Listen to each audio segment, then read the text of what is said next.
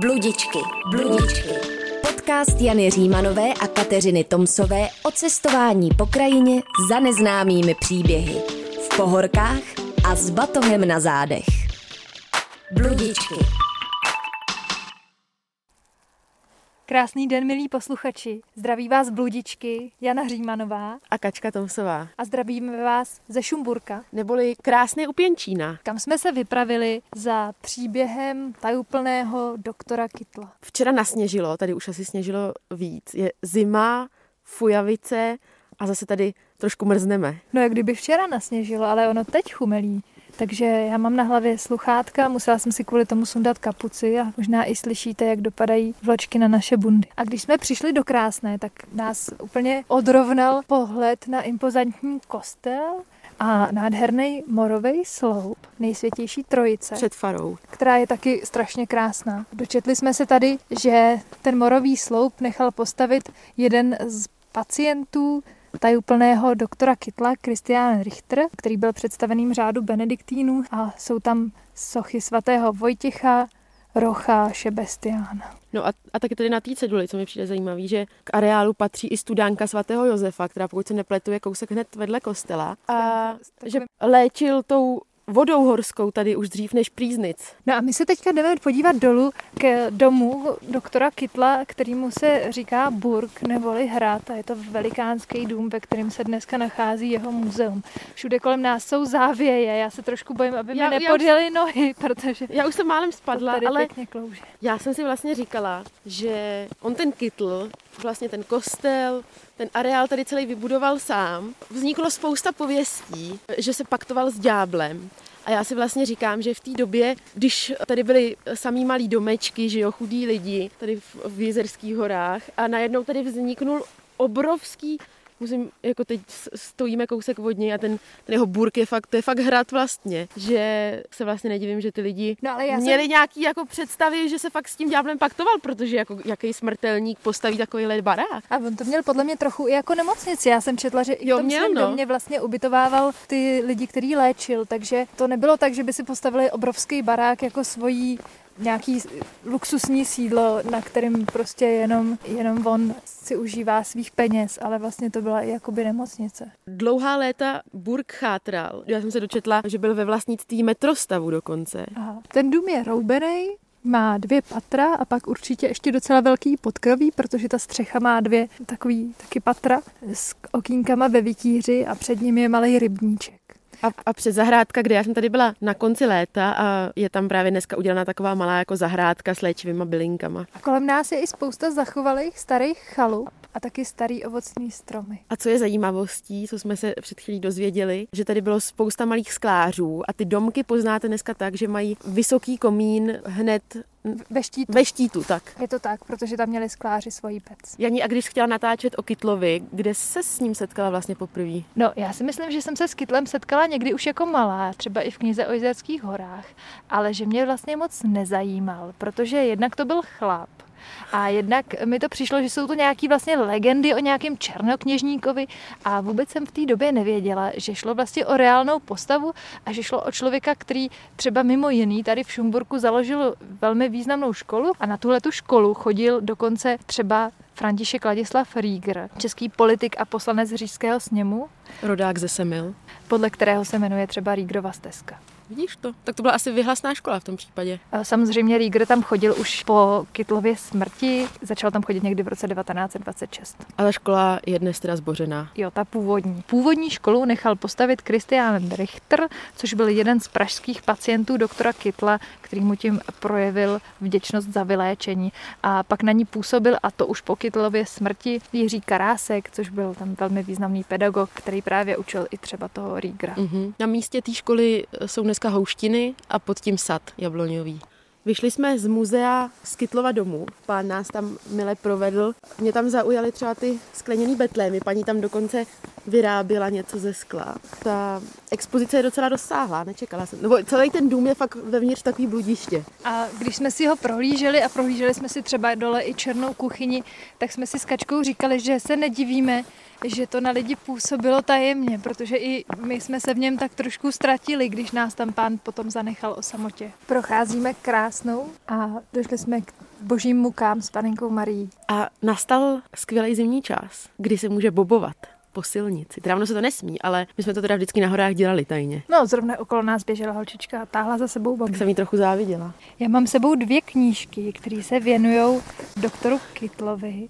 Jednu z nich napsala Eva Koudelková a je to vlastně takový hodně rozsáhlý, a ta, ta knížka je nová, já myslím, že je třeba z loňského roku a je to hodně rozsáhlá sbírka vlastně Pověstí. různých variant těch pověstí. Částečně tam přeložili i nějaký německý vě- pověsti, které dosud neměli český překlad.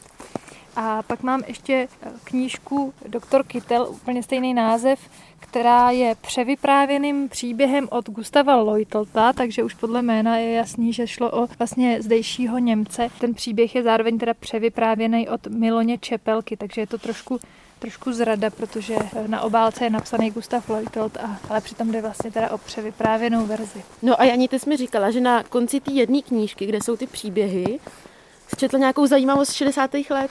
No, v té knížce Doktor Kytel, kterou dala dohromady Eva Koudelková, je vzpomínka folkloristky Dagmar Klímové na návštěvu v Krásné.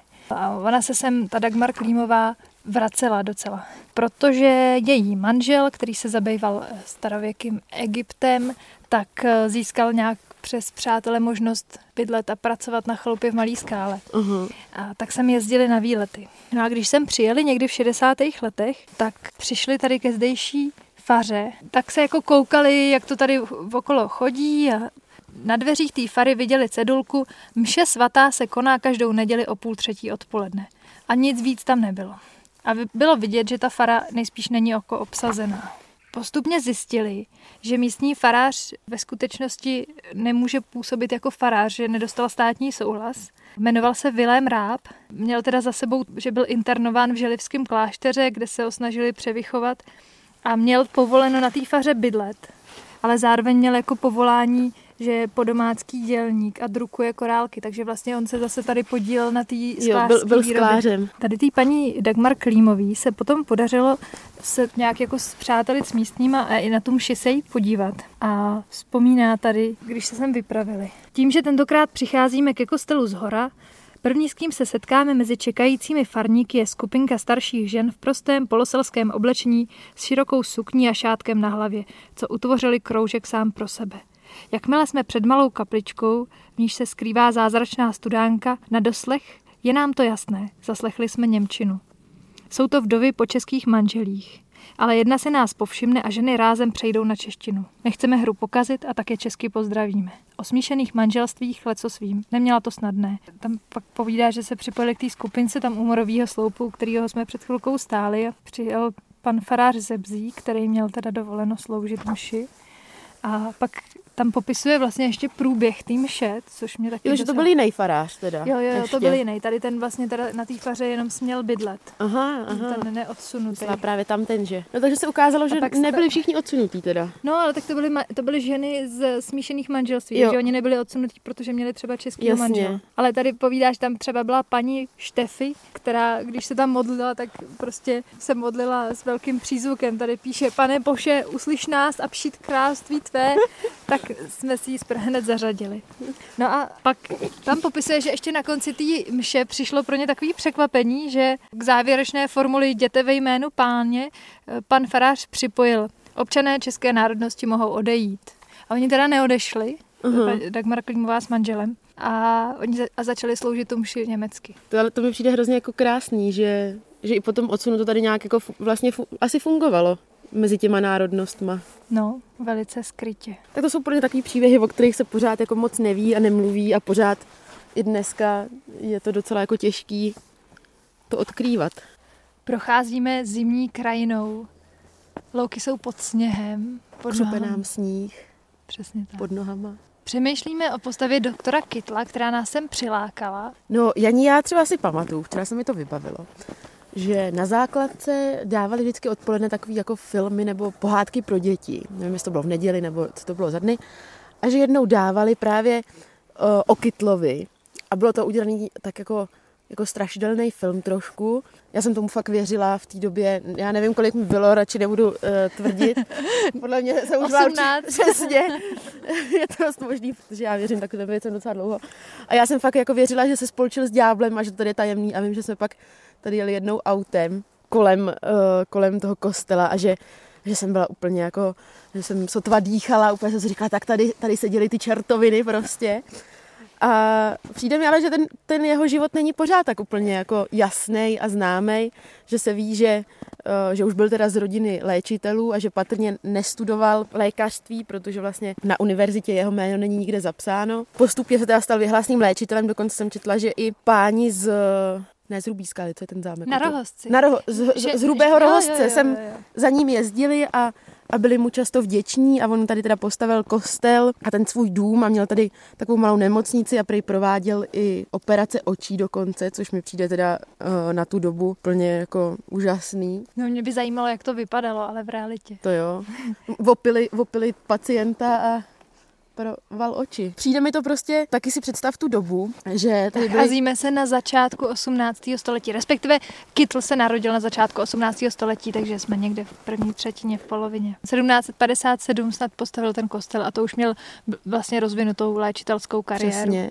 No ale představ tady ty chudí skláře a nevím, pastevci, jestli tady byli třeba nějaký kopaničáři a najednou prostě se tady zjeví takováhle postava, která jako vyléčí kdo ví co a kdo ví čím a ještě se tady postaví takový hrad. Mě zaujalo, že Kytl jezdil léčit potom i do Prahy. Okolo toho vlastně se pak uh, tradujou pověsti, že na nějakém kouzelném plášti lítal do Prahy. Který dostal od ďábla, že jo? No tak samozřejmě. Mě z těch všech pověstí, které jsou jim přisuzovány inspirace teda v příběhu Fausta, protože s tím ten kytl tak jako je v té lidové slovesnosti má hodně společného, tak mě zaujala tady pověst o umrlčí kostře, která se vztahuje k studánce, který se říká Báchorna, neboli Pushburn, a která je někde pod Černou studnicí. Podle téhleté legendy z roku 1924 se eh, Kytel u té studánky našel mrtvolu vojáka a Vožil ho.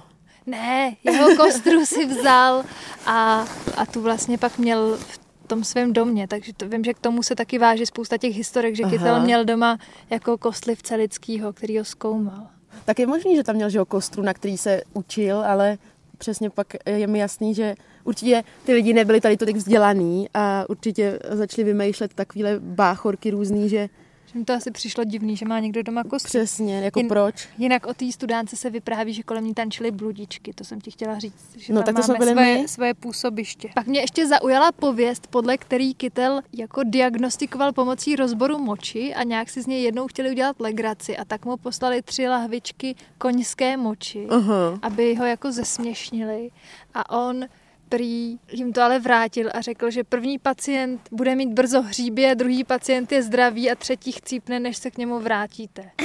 ale že jako dal najevo, že to poznal. No, mě, já jsem tady četla z té tvý knížky pár příběhů a ten Kytl, eh, zrovna, zrovna to byly teda příběhy, kde se neobjevoval ďábel teda. Jsou ty příběhy postavený tak, že vlastně Kytl si s tou lidskou hloupostí hrozně dobře jako dokáže vlastně poradit. Tady mám příběh Padělatel Kytl, kdy vlastně byl v podezření, že padělá peníze, protože přece kdo má na kostel tady v horách. A tak já kousek přečtu.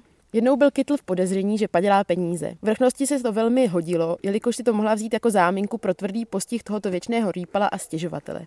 Rozhodla se pro okamžitý zásah a vyslala do Šumburku, neboli krásné, zesílený policejní oddíl. Ten obklopil Kytelův burg, jak se říkal jeho bydlí, ale dovnitř se nikdo neodvážil. Obávali se, aby jim pan domácí neprovedl nějakou čertovinu. A teď tady popisuje, že Kytl tam měl zrovna pacienta, se kterým se vyměnil oblečení a ještě ho nabádal, aby šel pomalu a honosně, až bude vycházet. No a oni se ho samozřejmě spletli a ještě ho trefili a zjistili, že to prostě není on. A Kytl zatím utekl, koupil si v železném brodě kožich a vrátil se k večeru a povídal si tam s těma strážcem a začali mu radit, že Kytla najdou určitě ve sklepě. A oni tam teda šli do toho sklepa a on je tam zamknul a domlouval se s nima a, a nakonec se domluvil, uh, že ho nechají bejt a tím na ně teda vyzrál.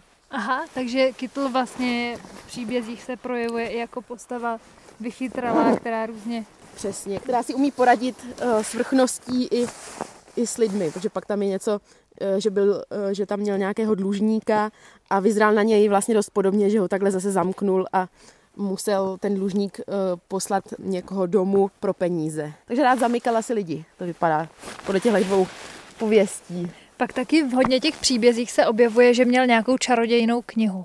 I vlastně mm. v tom převyprávěném příběhu je o tom jedna kapitola, kde zase ten příběh je popsán tak, jako že v něm nevystupují žádný magický síly, ale je tam příběh o tom, jak byl nějaký mlinář, který se strašně bál bouřky a tak šel za kytlem a chtěl, aby ho vyléčil ze strachu z bouřky a ptal se ho, jestli náhodou nemá nějaký kouzlo, kterým by se dala ta bouřka jako zrušit nebo odehnat.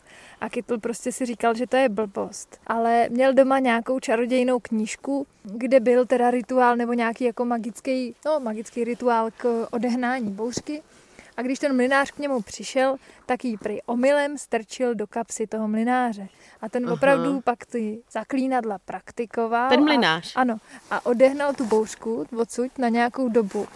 Ale pak se to nějak jako rozkřiklo a Kytl zase svojí vychytralostí ho prý přiměl, aby tu knížku vrátil. Protože jak ten mlinář byl vyplašený, tak mu nakecal, že kdo má doma ukra- ukradenou knihu, ten strašlivě onemocní, tak mlinář zase rychle nenápadně vrátil. Janí, já si teď říkám takovou blbost, že mám vlastně pocit, že tady ty pověstí, že to je taková že, že jak kdyby to byly nějaký prostě špatný novináři, kteří si vymýšlejí příběhy na někoho, kdo se jim znelíbil, protože těch příběhů je tak strašně moc, že mi to skoro nedává smysl, že se to tady tak jako postupně tradovalo a různě formulovalo. Podle mě to někdo snad vymýšlel proti němu. No ale tak to se ti nevymýšlelo za 200 let?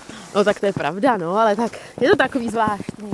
V některých výkladech o Kytlovi dokonce ho přirovnávají ke Krakonošovi, že, že vlastně mu jako připisují podobně takovou jako sílu a i takovou tu, jak ten krakonoš taky, že jo, v těch různých příbězích se třeba někomu pomstí, nebo tak má takovou jako vlastní hlavu. Tak, taky vychytralej trošku.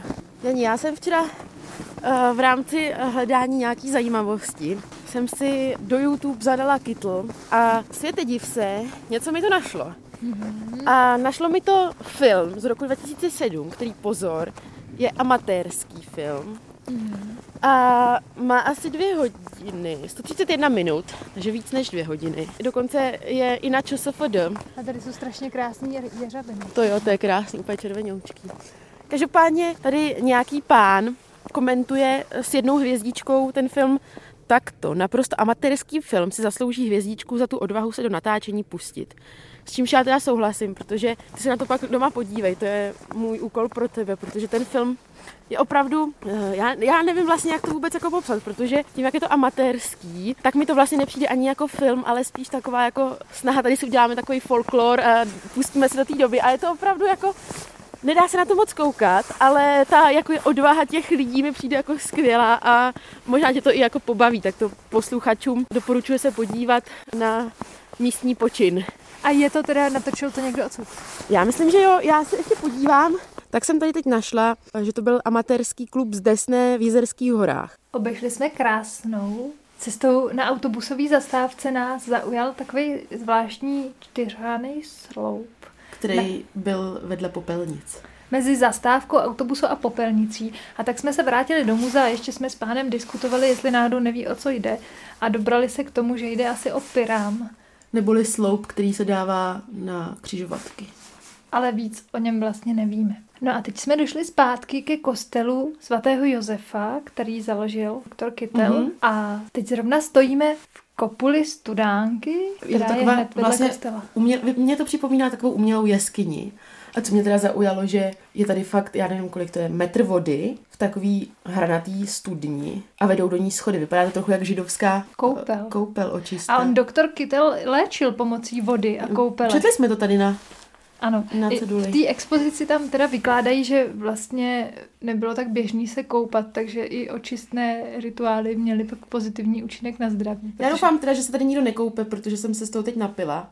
Já taky. Ale jako šlo, je tady i zábradlí vlastně, takže eh, ne, bych se k tomu docela ráda vykoupala. Je to postavený vlastně. tak, jako bys do toho mohla vstoupit. Mm. Dokonce tady uh, jsou talířky, hrnečky a kniha Záhyr. Potom, co jsme natočili díl Bludiček o Šumburku, tak nám ještě napsal pan Jan Sedlák z Kytlova muzea, protože zjistil, že ten sloup, o kterém jsme mluvili, je ve skutečnosti torzo pomníků císaře France Josefa. Našli ho zasypaný hlínou. Při stavbě autobusové zastávky. Protože vlastně František Josef I. jel navštívit tuto vesnici. Ten pomník tam vstyčil spolek vojenských veteránů Schumburg a mě velice pobavilo v tom článku, eh, kde byly nějaké historické reálie, že při slavnostní ceremonii, kdy ten pomník byl vstyčen, tak byl pronesen i slavnostní projev pana řídícího učitele Ernsta Kaspera, který objasnil dětem výjimečnost císaře i význam vysazení císařského dubu, který byl asi vedle toho.